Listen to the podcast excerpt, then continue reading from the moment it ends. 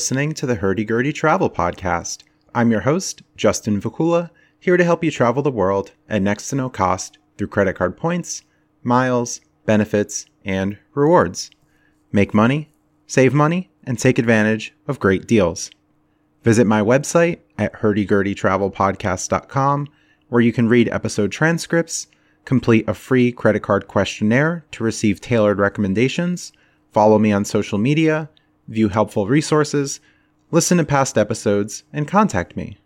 Thanks for joining me for episode 16 Starting and Rebuilding Credit. Actionable, easy steps you can take to later get premium credit cards. Some personal and podcast updates. I'm recording on March 23rd of 2020, now day 7 of shelter in place here in the Philadelphia area. As promised, I'll release more episodes than usual in coming days. I'll also be live streaming daily from YouTube at 8 p.m. Eastern Standard Time with supporter of the show, Cakeology. Join us for laughs, helpful tips, and a chance to have your questions answered live. Visit his YouTube channel at Cakeology, C A K E O L O G I. More information can be found in the show notes. Most of my videos talk about what many people call premium credit cards. Those for people with a strong credit profile and scores around 725 and greater. But what about people with delinquencies, bankruptcy, collections, missed payments, and generally low scores? How about those just starting with credit, perhaps in their teenage years or older, who just haven't had credit cards? This episode will provide some tips to start and rebuild. This episode, I think, is more information dense than others, more talk about specific strategy rather than general. So please also view the transcript at hurdygurdytravelpodcast.com. If you're brand new to credit cards without items on your personal credit report, I'd suggest starting with the Discover It secured card. Many starter cards won't give great sign up bonuses or have much earn potential, so I wouldn't focus on those things. But at least the Discover It secured gives 2% cash back at gas stations and restaurants, up to $1,000 in spend each quarter, and 1% cash back on all other spend. This cashback won't amount to much, again, as I usually say, category return, especially a return on everyday spend, doesn't make much of a difference unless you're spending large amounts. But it's something. Especially with Discover It secured, you won't have a large credit line because, as per the card terms, you must make a security deposit ranging from $200 to $2,500, which establishes your credit line. The card has no annual fee. It reports to Equifax, TransUnion, and Experian, and should eventually convert to an unsecured card, a regular card with a credit line rather than a security deposit.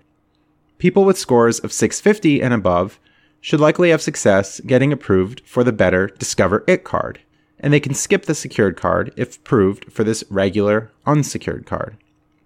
In addition to the Discover It Secured, Discover It, or if you can't get approved for Discover for some reason, I'd next suggest a card most people don't talk about or even know of the US Bank Harley Davidson Visa. This application is interesting because you apply for a regular unsecured card, and, if you're denied, you have the option for a secured card, which shouldn't be a second hard inquiry on your credit report or cause you to have to complete another application. The regular unsecured Harley Davidson card has a sign up bonus of a $150 Harley Davidson gift certificate after spending $500 in 60 days and also 0% APR for the first 12 billing cycles.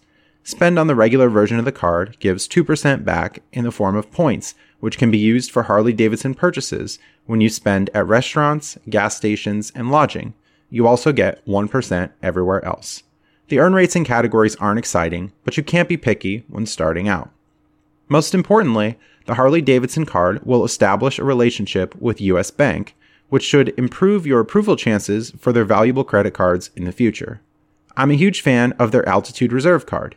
That's an episode for another day. And as of the time of recording, there's talk of US Bank releasing two new Altitude cards, the Altitude Connect and Altitude Go, which look promising. Altitude Reserve requires a US Bank relationship, and this can be difficult to come by as US Bank can be strict with approval, sensitive to multiple credit card inquiries, and you can't get a checking account with US Bank if you lack a local physical branch. Even with a local physical branch, a credit card should help approval chances when paired with a checking account. If you don't get the regular Harley Davidson card, take the offer for a secured card, and in either case, you'll be more likely to get more cards with US Bank in the future. After these two cards, I wouldn't recommend new credit cards for at least a year. It will take time for your credit to build or rebuild, and more inquiries will hurt your score and likely lead to rejections. Further cards will also interfere with your ability to get cards with Chase. As I've mentioned, Chase's 524 rule in many episodes. Five or more personal accounts will prevent you from getting cards with Chase in most cases and may interfere with your chances to get cards with Barclays Bank and Bank of America. I'll talk about why this is important later in the episode. Additional credit cards, as I've mentioned, especially at this point, won't generate great return on spend. They also won't have good sign up bonuses. Some praise the Apple credit card and cards with Navy Federal Credit Union, which may be easy approvals offering large credit lines, but I view the Discover It Secured and Harley Davidson Visa as much stronger choices at this point, especially if the Discover It Secured graduates to a Discover It, generating a 5% return on spend for rotating categories as you max said categories every quarter the US Bank Harley Davidson Visa establishes a valuable relationship with US Bank. Navy Federal Credit Union's best credit card, the flagship card, is okay at best and doesn't require you to have a significant relationship with them other than a checking account. Flagship is not worth a 524 slot in my eye, and the other Navy Federal Credit Union's card sign up bonuses and earn potential are really lackluster early in the game. Don't fall into the hype associated with huge credit limits. High credit limits will come in time, and you don't really need them unless you're putting in a large volume of spend. Apple Card is a dead end and easily the most overrated card of 2019. I've discussed this in other episodes. No sign up bonus, and categories which don't amount to much, is a no go, especially early in the game. Navy Federal cards can be okay much later, but I see no good reason to get them early on if you can instead get in with Discover and US Bank. Play the long game and be strategic. Don't lock yourself out of Chase, as you'll miss wonderful cards like the Ink business cards with massive sign up bonuses and earn potential, even if you don't travel. After the Discover It secured, and or whatever Harley Davidson card you get, you may also become an authorized user on a card from a very trusted family member or friend who will pay their bills in full each month and not hurt your credit if they make poor decisions. Being an authorized user on a card which reports to all three bureaus is optimal. Capital One can be very good here.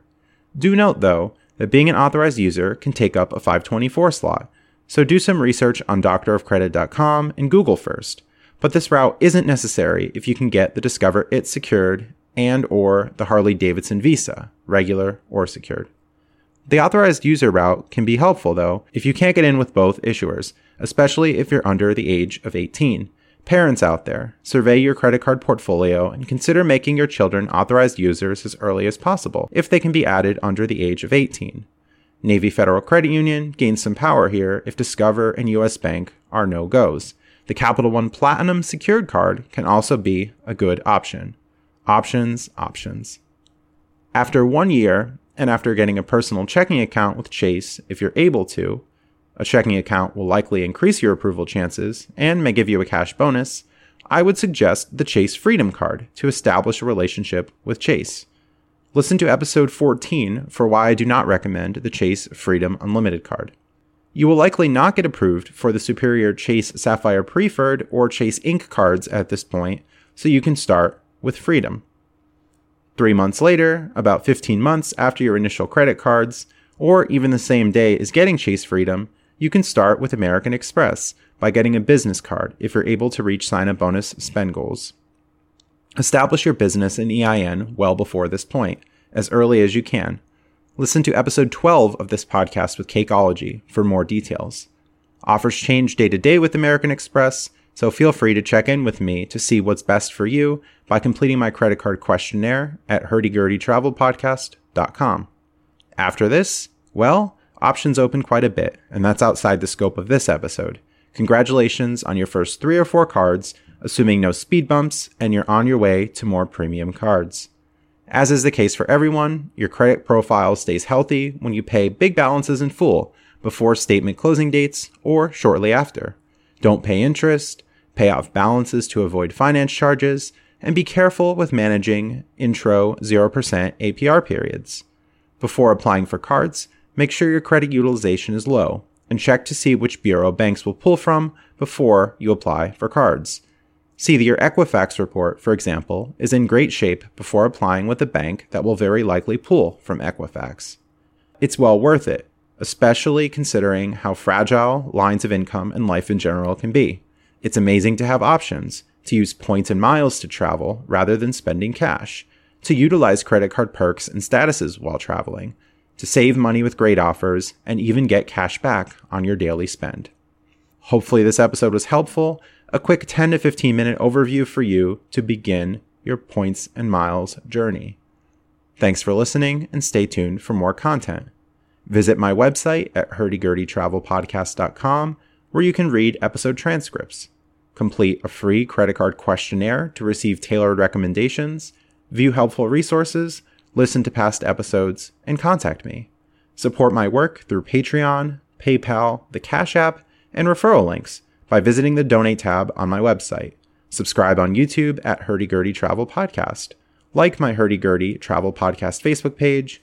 Follow HG Travel Podcast on Twitter. And follow Justin Vacula on Instagram. Schedule a free 15 minute consultation with full time business coach and YouTuber Cakeology who can help you formally establish your business, build business credit, and get premium business credit cards. When you select from various paid services after the free consultation, I will receive credit for referring you. Listen to Cakeology on episode 12 of my podcast. Visit my other podcast at stoicsolutionspodcast.com, where you can find practical wisdom for everyday life inspired by the ancient philosophers of Greece and Rome. Thanks to generous patrons and fans of this podcast who help support my work. Have a great day.